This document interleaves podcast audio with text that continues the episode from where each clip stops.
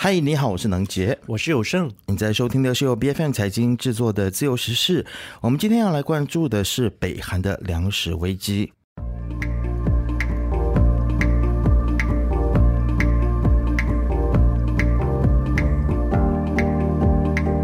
就看到韩联社在六号的时候呢，他们就有引述消息人士的说法啊。那这篇报道是说，北韩的第二大城，那这个城市呢叫做开城啊。最近它就是。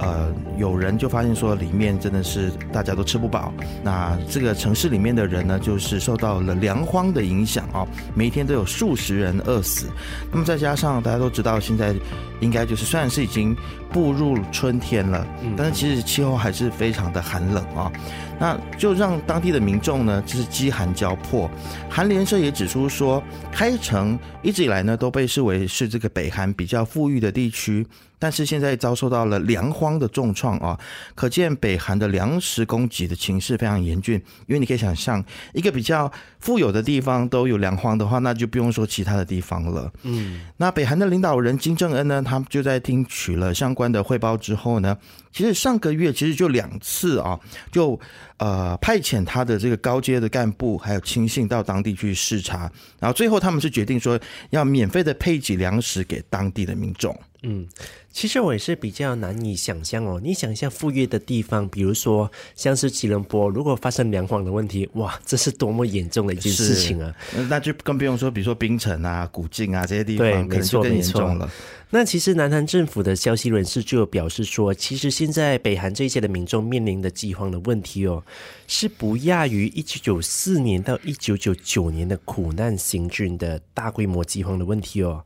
那么当地有很多的文献呢，是估计当年苦难行军的死亡人数是从二十四万到三百五十万不等的，而多数人都是活活饿死的。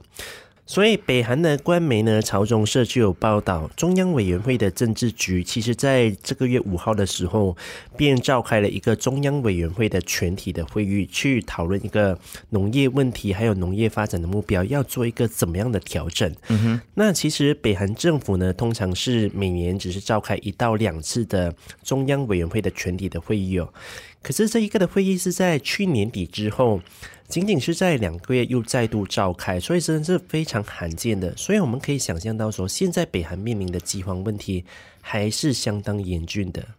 所以，我们也看到这个德国之声的报道说呢，北韩近期将军人每天的粮食配给量从原本的六百二十克减少到五百八十克。那么对这件事情呢，其实南韩政府的高层就在十四号的时候就接受东亚日报的电话采访的时候呢，他们就表示说，这是两千年以来。北韩首次减少向军队提供这个正式的配给量啊，那么连军队的这种优先配给对象的粮食都减少了，那意思就是说呢，北韩的粮食危机已经十分的严重了。那么，其实也有消息指出说呢，北韩的地方政府呢，正以这个储备军粮等等的名义呢，就请他们的人民呢，每两至三天都要上缴所谓的爱国米，就是可能人民自己都已经吃不饱了，那你还要上交你现在家里面有的存粮或者是有的存米，真的蛮可怜的。对，我觉得真的是非常夸张哦，因为其实，呃，平均而言的话，其实那一个的北韩政府哦，通常都会对每个的平民就每天就发放粮食的配给量是定在五百五十克到六百克之间，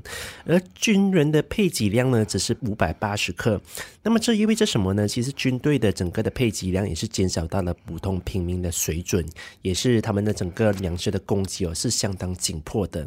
那么按照我们所知道的，其实北韩粮食的分配的体系是一到九级嘛，那一般而言的话，就是等级越高，你获得的分配量就越多嘛。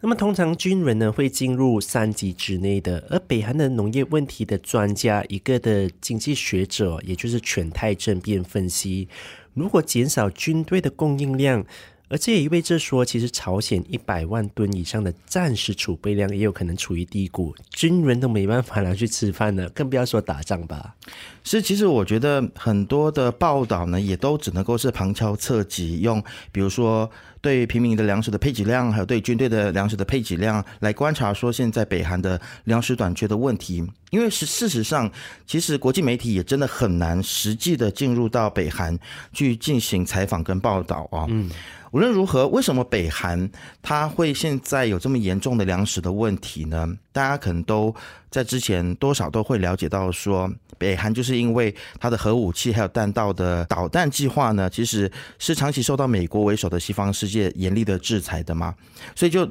导致了能源商品还有民生物资是很难进入到这个国家里面，再加上北韩跟中俄两国的边境的贸易呢。因为防疫政策，所以这段时间以来，自从这个疫情以来，其实这个边防的贸易都是受到很大的影响的。虽然这几个月来呢，这个防疫的措施很像有放宽的迹象了，但是北韩它也恢复了这个部分与俄罗斯跟中国的贸易往来。但是这个贸易量是远远不及疫情前的水准的，我相信可能也是因为北韩的财力也是会有一些紧缩，还有一些限制的问题，所以可能也没有办法大量的从中国跟俄罗斯去买粮食啊。那韩联社报道说，去年十二月底，北韩开始从中国进口大量的大米，以缓解新冠疫情还有自然灾害导致的粮食问题和粮食危机。当时呢，咸镜北道地区其实就已经有大量的民众被饿死的情况。嗯，但为了解决这个问题呢，其实北韩政府是采取一个还蛮特别的一个的措施。是，我是有看到说，北韩的领导人金正恩是下令大量的养兔子哦，来去解决这个缺肉的问题。哎，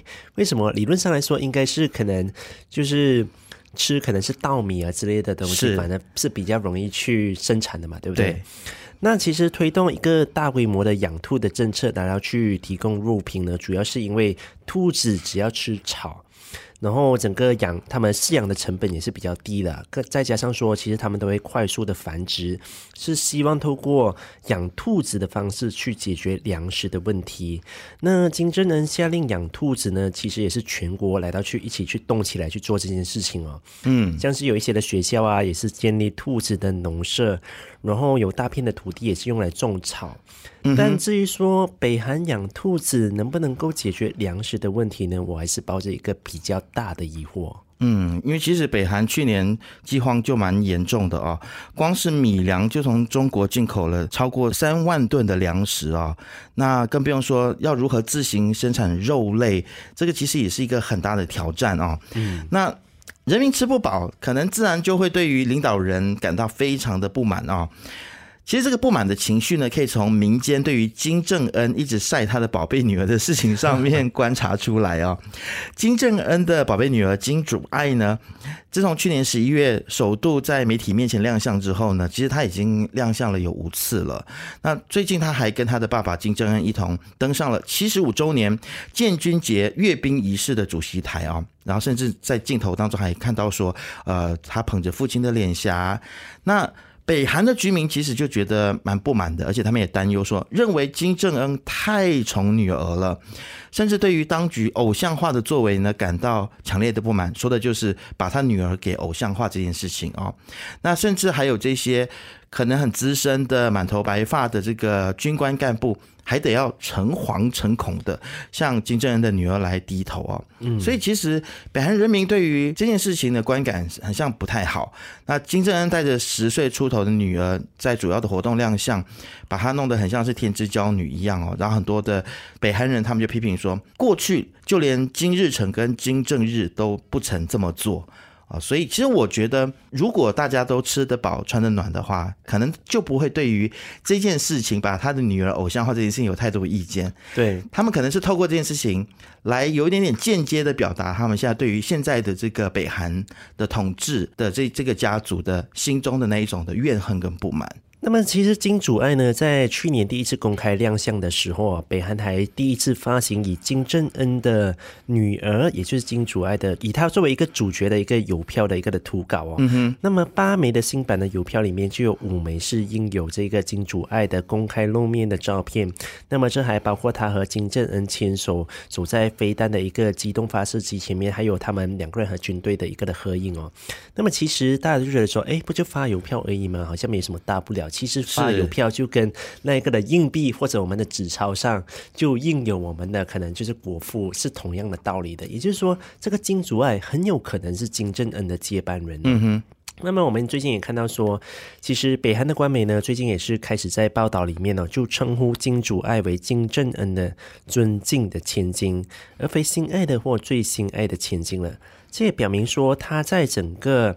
嗯北韩的社会里面，他的形象跟地位都是有上升的趋势的。而一些观察人士也是有表示说，如今我们要去判断金主爱会不会成为接班人，还是比较早的。但是北韩当局呢，好像也是不断的来去展现说，其实这一个的金主爱，它有整个金氏王朝的一个白头山血统的后裔的正统性啊。可能对于这个北韩的政治多少有些了解的人都知道，说这个白头山血统是非常重要的啊，一定要血统纯正，你才能够来接班。嗯。我想大家也不要以为说北韩的粮食问题很像距离我们蛮遥远的啊，这可能是会触动南北韩矛盾，甚至是引发战争的一些不利的因素。因为如果金正恩他没有办法解决粮食问题的话，那其实美国方面他们曾经也是有这样子的疑虑，说北韩是不是有可能会通过发动战争来来转移民怨啊？那北韩的国营媒体就显示说，其实平壤当局呢可能已经建制了一个操作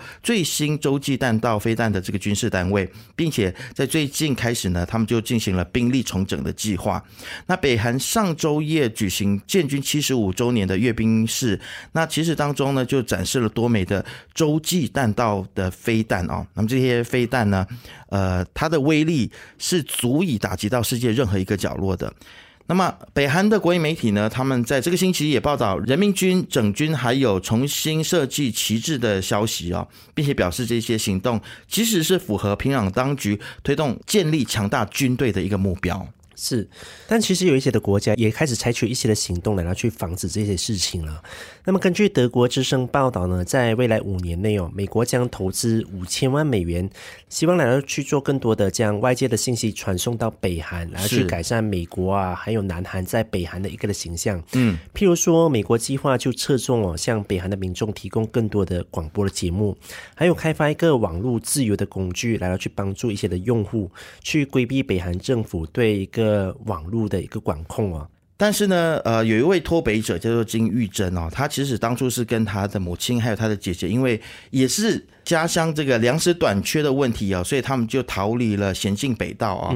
所以。他针对美国这样子的一个策略，要把更多的广播节目跟讯息，就是透过各种各样的方式啊，让北韩的人人民接受这件事情。他其实不是非常的同意，他是反对这样子的做法了，应该这么说。他说这样的做法是非常的危险的啊。那分析人士跟脱北者都警告说，平壤他其实这几个月以来呢，已经加强对于收听外国广播或观看走私到北韩的电影或者是电视节目的这个这样子的行为。呢，其实是这个打击的力度是越来越大了。所以，如果美国还是用这种的方式，希望说，呃，让北韩的人更认识美国或者更认识南韩的话，可能会害到北韩当地的人哦。对，通过文化的方式，可能还是比较困难的。是，那其实也有人批评说，美国总是在这种灰色地带，或者是就是很像有点小打小闹，但是对于北韩人民。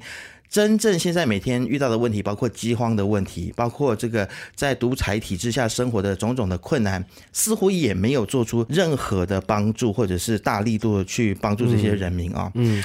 但我相信说，其实北韩的粮食问题也不只是北韩的问题了，也是全球面临的一个问题嘛。那想象一下，其实北韩人民其实他们饥寒受冻的一个的处境，那其实不晓得有没有触动到你的恻隐之心呢？其实北韩的人民呢，他们需要忍受的不只是饿肚子啊，还要忍受在集权政府的统治之下，没有办法拥有言论自由，连思想的自由也没有啊，更不用说他们可以观看外界的广播或者是影片，这些都不是属于北韩人可以拥有的自由。但是国际社会是否又足够关注北韩人民的处境呢？其实答案非常的明确，各国都是自扫门前雪。其实我们今天想做北韩的这个课题，就是希望能够让更多的人关注北韩人的处境，希望可以唤起更多人的恻隐之心之外呢，也可以唤起更多人实际的来付诸行动，来帮助世界上受苦受难的人。你觉得你可以怎样子来帮助这些人呢？欢迎你留言告诉我们。自由时事是 B F N 财经制作的节目，你可以在财经的网站 C A I J I N 点 M Y B F N 的网站或者是 B F N 的 App 以及各大播客平台收听到我们的节目。自由时事，自由聊时事，让你做出正确决策。